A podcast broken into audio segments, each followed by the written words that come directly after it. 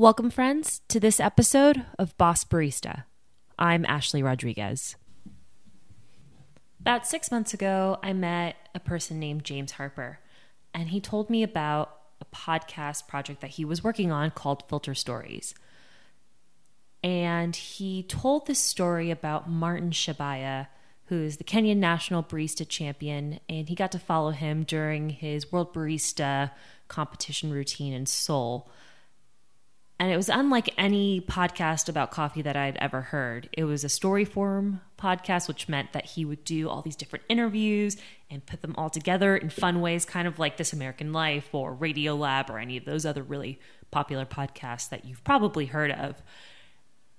And I was so excited to hear it. And then James was like, wait, I still have a bunch more podcasts to make.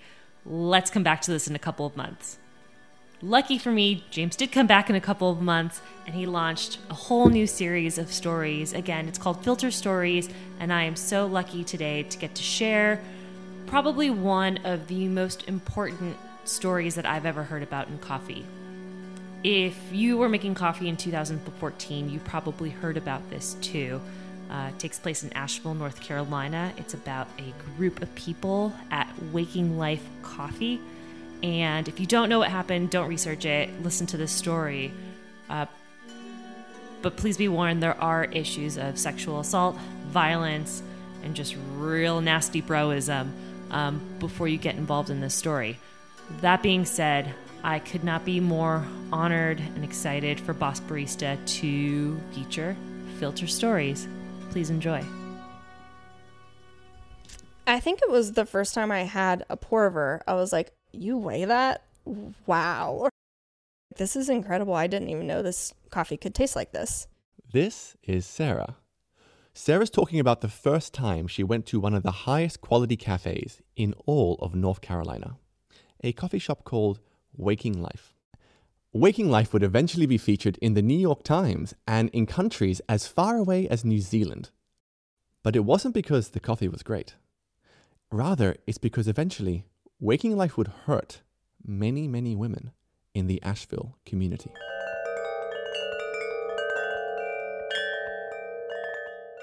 Here's a quick primer on the kind of place that Asheville is.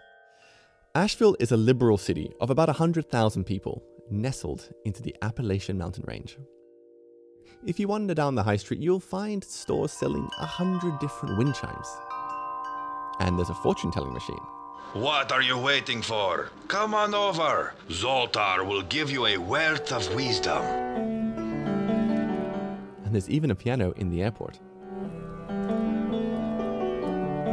I'm James Harper, and this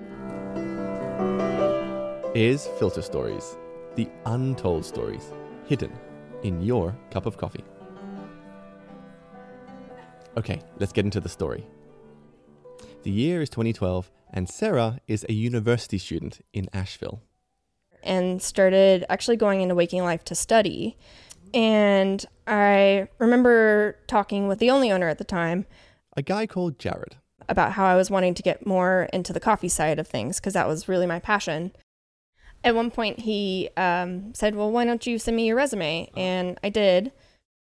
And then I remember getting a call back like months later and I was like, yes, I got the Waking Life job. And I was very excited about it. because what did it mean for you? It meant that I could f- figure out a way into specialty coffee. Sarah now begins to work part time for Jared at Waking Life. Do you remember your first day?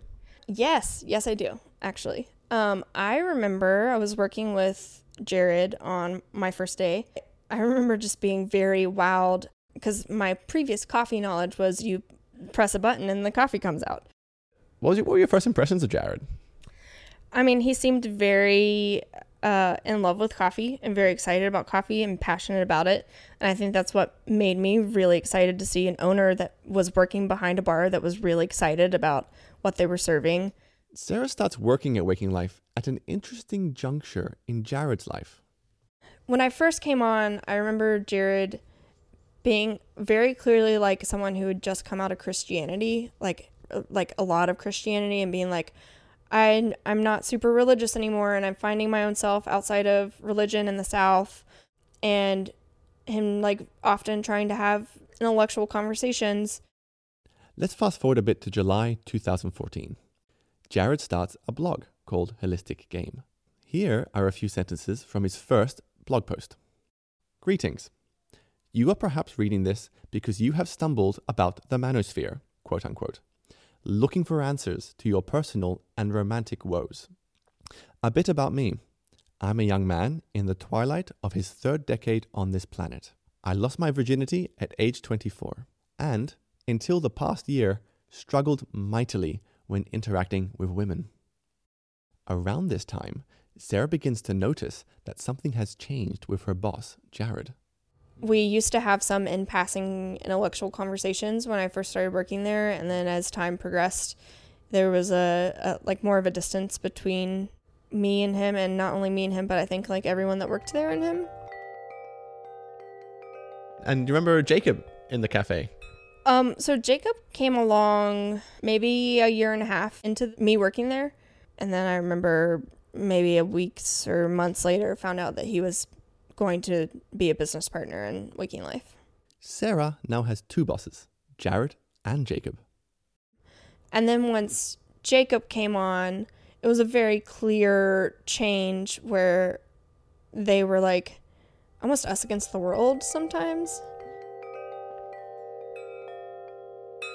Jared and Jacob, now business partners, also become partners on Jared's Holistic Game blog. They have stumbled into the Red Pill community. This is a community of men who call themselves pickup artists, and they invest time learning how to be more effective convincing women to have sex with them. And Red Pill pickup artists are a special breed of pickup artist. They believe Western women will more readily offer sex to alpha dominant men when they are younger. And then, if and when the time comes to start a family, women will choose more submissive and loyal beta men. So, in a nutshell, the owners of Waking Life, Jared and Jacob, try to develop strategies to appear more like dominant alpha men in the hope of having sex with more women. I did get hold of Jared for this story, but he politely declined my interview request, and I wasn't able to get in touch with Jacob. I've never, I've never looked at porn in my life. yeah, yeah, me neither. Welcome to the Holistic Game Podcast, number three, Numero tres. numero tres, with J and J. Um, before we start, I need to correct. A- Jared and Jacob also begin a podcast where they talk about red pill strategies for an online community of pickup artists. They anonymize themselves by referring to one another as Big J and Little J. I was getting what called the next day. But, Jay, what but Jay her- called? Fuck. Get my get my name right. We're trying to keep it anonymous. Jesus Trying to, Christ. trying to. Anyway, Nobody in Asheville knows that the Holistic Game podcast is out on the internet, unless, of course, they're a part of the pickup artist community. And even if you knew the podcast existed, you wouldn't know the identities of Jay and Jay, or even where in America it's being recorded. Right? Maybe. Yeah, there was a little bit of profit from it. She was a plate. It, it was a person to have sex with once a week. So, like, say in the beginning you were putting in two units, drop down to putting in half a unit. You know, like just call her once a week, have her over. Like, tell her to come over at like nine. You know, Right. Like, get her to come over, fuck her, and then be like, "Hey, it was good to see you," or whatever. Cut it off short. You know.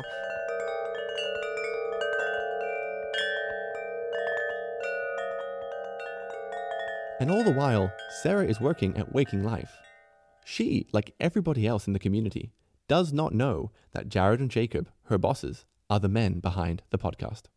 when I look back on it my first like year, especially what made me want to keep going there every single day was my customers. And you know, a lot of the same people came every single day. Mm-hmm. They became your best friends, it felt like. You know, this one time them just being like, "Hey, how is your day going?" I like you look a, a little off or something and being like, "That's actually what I needed." And we talked about this the first podcast. It was like every girl that came in our business, I was just like, oh, I just all over it. You know what I mean? Yeah, yeah. Some of these girls that just uh, nowadays, I'm like that girl I would never touch. Mm-hmm. Back then, I was like, I I would just want to drag that girl in the bathroom. You know what I mean? Like, she, Sarah begins seeing more of a change with how her bosses, Jared and Jacob, are interacting with their customers. You started to see some boundaries crossed where you were like, I don't really like the way you just talked about the customer, or I don't really like the way that you went out and it almost seemed like you were bothering them. Uh, but I remember it clearly being like, I, I think that person's trying to get work done and you look like you might be annoying them. I'm imagining someone on a laptop typing away and with, with a head cocked to the right, list, kind of talking. Yes, totally.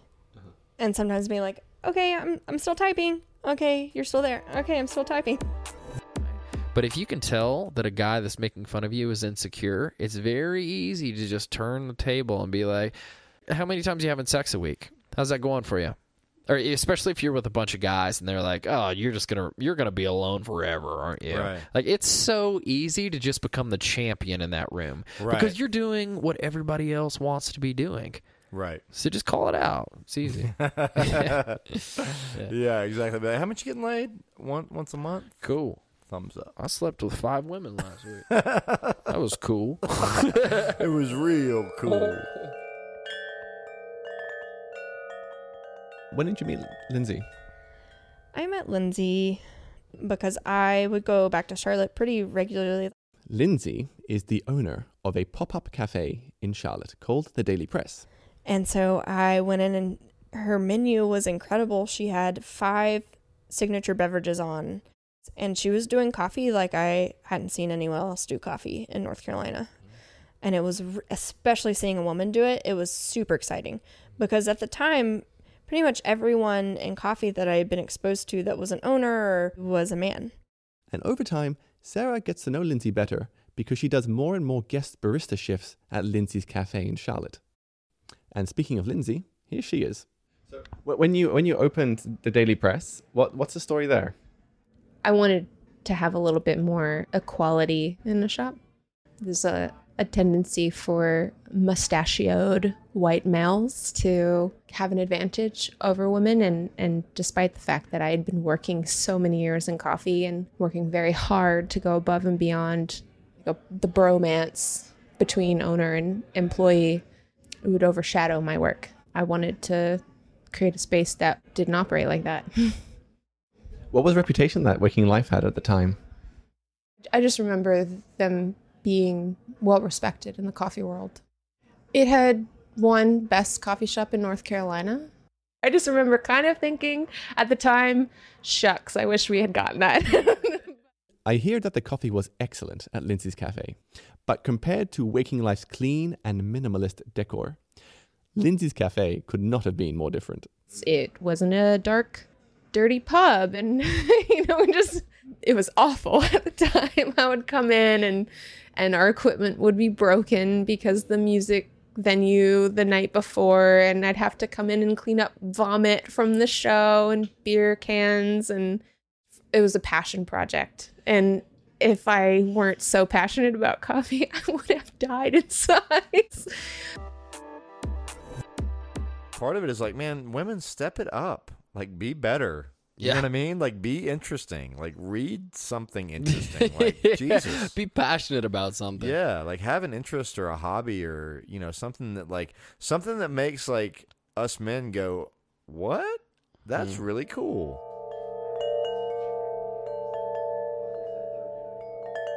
Also in 2014, Sarah graduates from university. So at that point, how did your hours change at Waking Life? When I graduated, um, I went rapidly from working like two to three shifts a week to five shifts a week. I had planned on going to grad school and getting my PhD in sociology, and I saw myself going the academic route.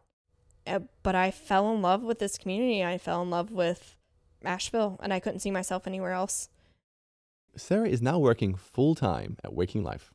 A little while later, Waking Life is doing so well that Jared and Jacob begin to expand. They find a downtown location and they now plan to have two shops. Momentous decisions. and Stressful decisions. I guess those usually go hand in hand. though. stressful business decisions. 100,000 bucks.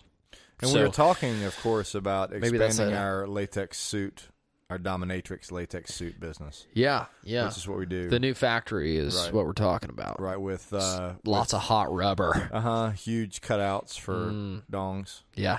Um, it's pretty exciting. Uh, this is why but- we're so good with women. We just give them a tour of the factory and all the toys, and right. there it is, just ripe for the picking.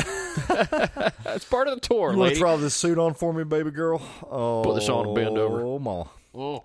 Um, well, I, I haven't gotten any new notches since last time. Have Hmm. you? I don't think you have either. No, no new notches.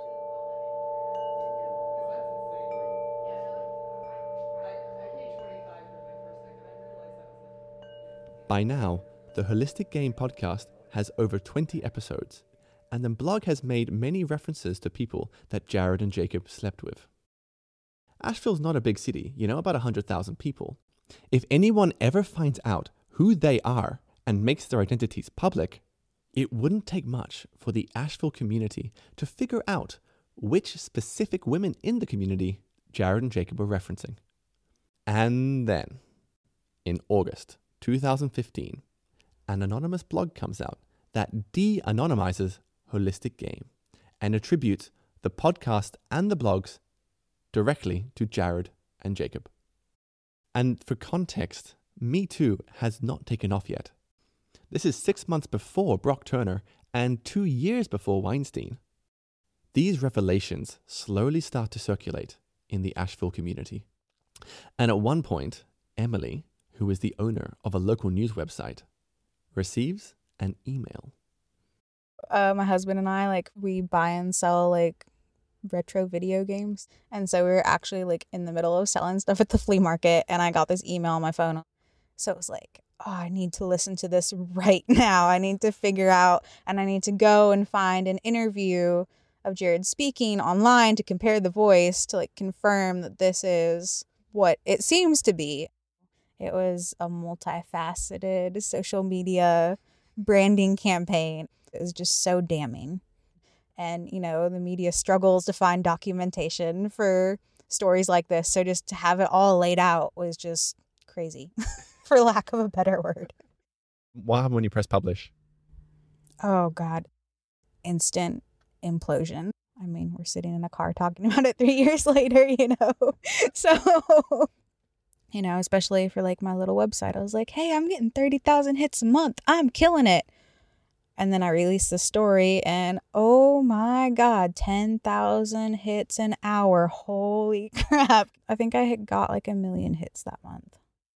This story is the equivalent of a wildfire. On a Friday afternoon in September, Sarah is working one of her shifts at Waking Life, and it's then that she finds out what her bosses have been up to.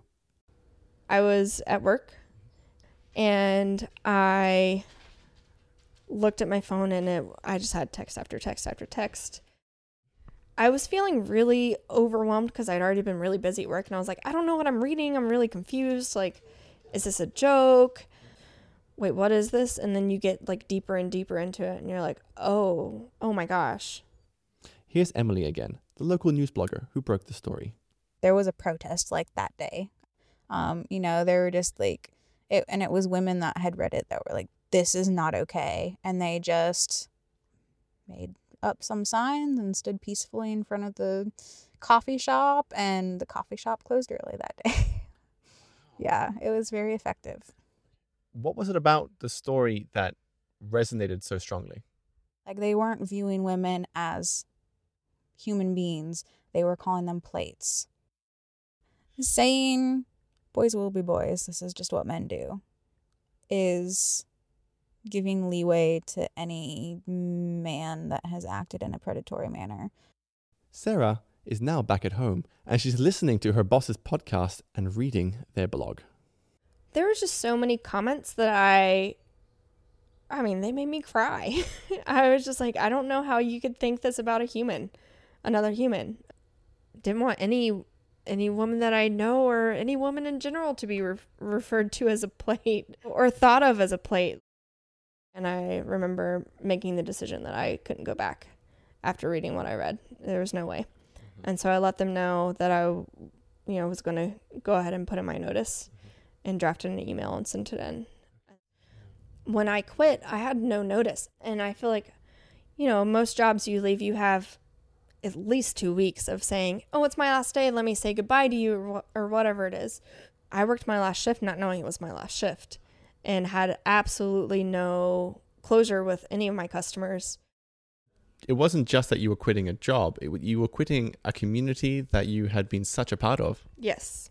I mean, thankfully, some of them I had their numbers and could reach out to them. But my first thought were, you know, the older people that I made coffee for every day that I didn't have their numbers. And they become my favorite part of my morning that I didn't know how to contact them.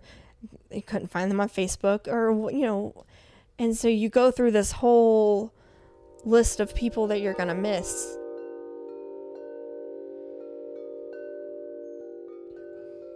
And then what happened after that? There was another protest, Here's Emily again, you know, the local news blogger who broke the story. more organized protest. Yeah, it was instantaneous pushback from the community about what was going on.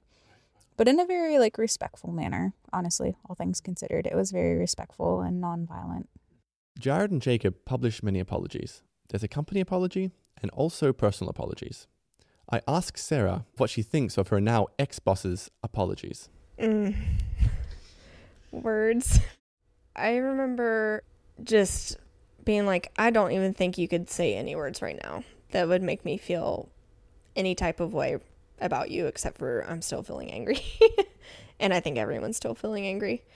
I don't know. There was there was so many interviews that happened afterwards and the apologies and stuff where I just didn't feel like they totally understood why what happened happened. And I think a lot of people felt that way. The main Waking Life cafe that Sarah works at is sold at a fire sale to another cafe that had been looking to expand west. The second downtown cafe that they were in the middle of building falls through. Waking Life had been operating for seven years, and in seven days, it was clear they were out of business.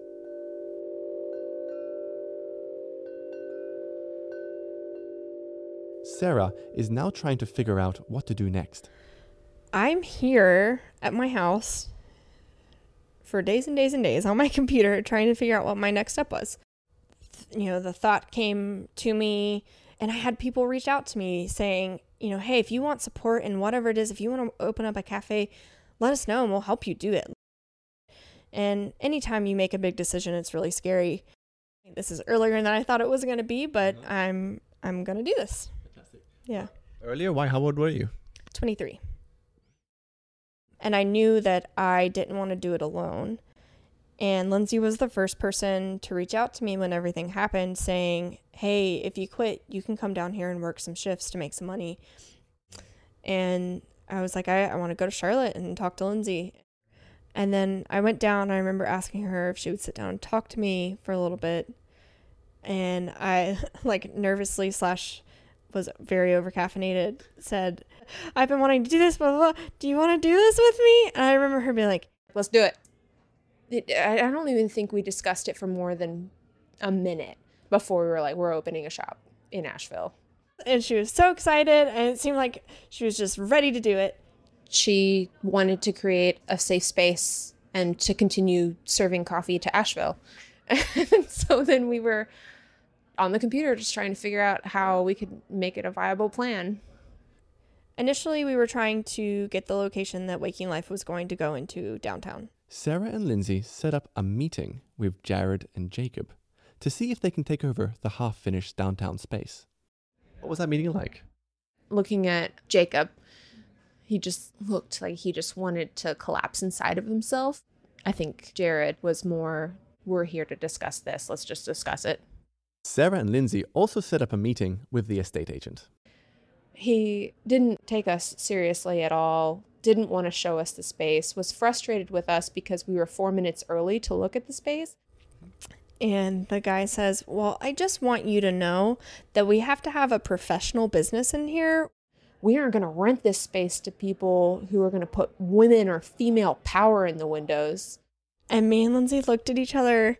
We're just like, uh, that wasn't our intention. We were just opening a coffee shop. You know, we we have credentials. If you want to see this functioning business that exists in Charlotte, And I remember Lindsay pulling out a copy of Barista Magazine that she had in her bag. you know, we've been in Barista Magazine before. We're not just random naive individuals. It was quite shocking. That was a traumatic experience for Sarah because it went from dealing with this misogynistic owners to seeing misogynistic landlords. I know her spirit was a little bit bit crushed.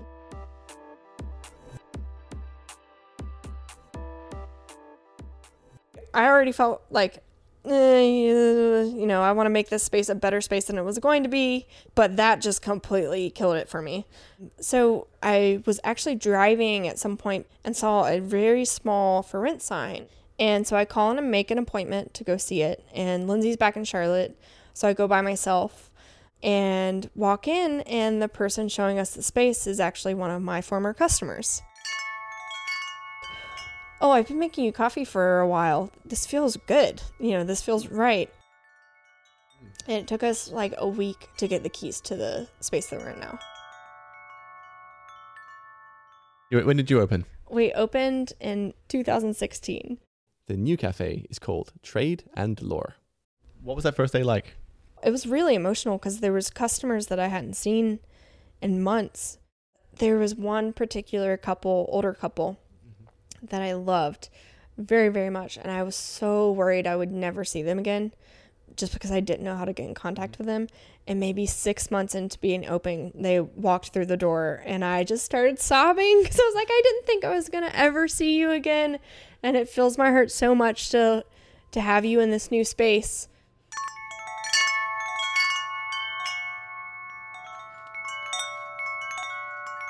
So that's my story of it.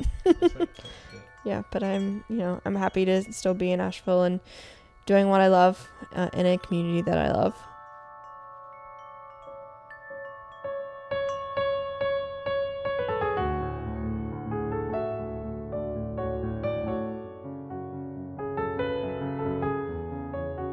Thank you for listening to the first ever episode of Filter Stories. This episode took me over 100 hours of work. I traveled to Asheville and conducted so, so many interviews with members of the community. And within those stories, there are so many fascinating themes. And unfortunately, we just didn't have time to go into them in this podcast.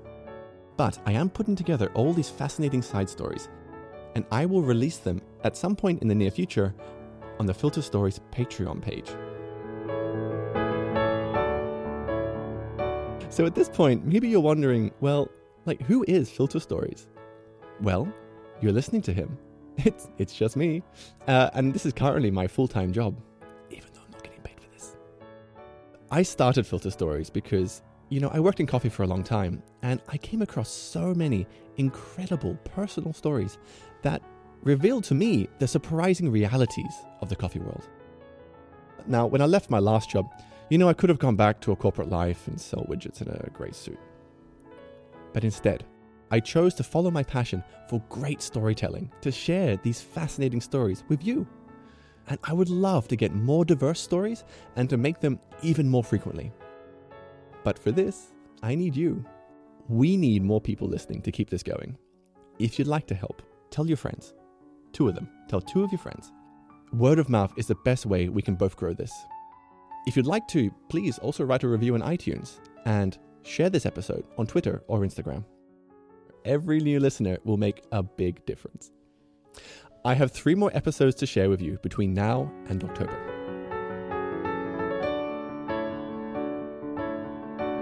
And now, a few people I need to thank for the episode. The awesome Filter Stories logo was created by Headquarters, a branding and packaging design team. Check out Headquarters' other stuff on their website, www.headquarters.studio. And a big thanks to Ashley Rodriguez of the Boss Barista podcast for helping me find this story. If you're interested in deconstructing the patriarchy and hearing underrepresented female voices in specialty coffee, you will love the Boss Barista podcast. Now, there are a few people in Asheville that I want to thank for both offering me their time and trusting me with the story. Sarah Winkler and Lindsay Pittman of Trade and Lore, Emily Trimnell of the Asheville blog, Kristen and Ross Britton of Izzy's Coffee House, Ella Iminopi, Corey Thompson, Tony Sherwood, Avery from Liberty Coffee House, Trey Crispin, Aaron Durham, and Jay Weatherly of High Five Coffee. And a big thank you to the people who provided editorial feedback on drafts of the show Larato Mapagnani, Heather Simons, Christine Ladiviere, Sina Ural, Amy O'Brien, Pia Klein, and Jenna Kerndl. I produced and edited this story and wrote and performed the piano music.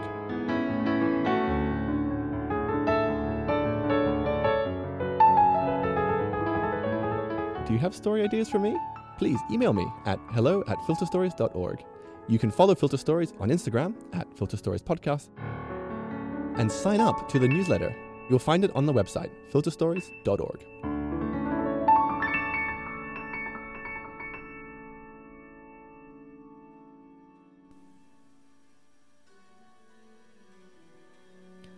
Boss Barista was created by me, Ashley Rodriguez, and made in collaboration with Good Beer Hunting, which is an industry leading brand studio, editorial platform, and podcast devoted to the many issues worth discussing around the things that we eat and drink.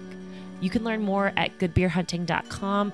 Please check out their website. There are so many incredible articles that I find myself looking at constantly over and over, looking for advice about how we can be better in the coffee industry. They're doing a great job and they're helping us make this podcast for you folks. So, goodbeerhunting.com. Go ahead, check them out.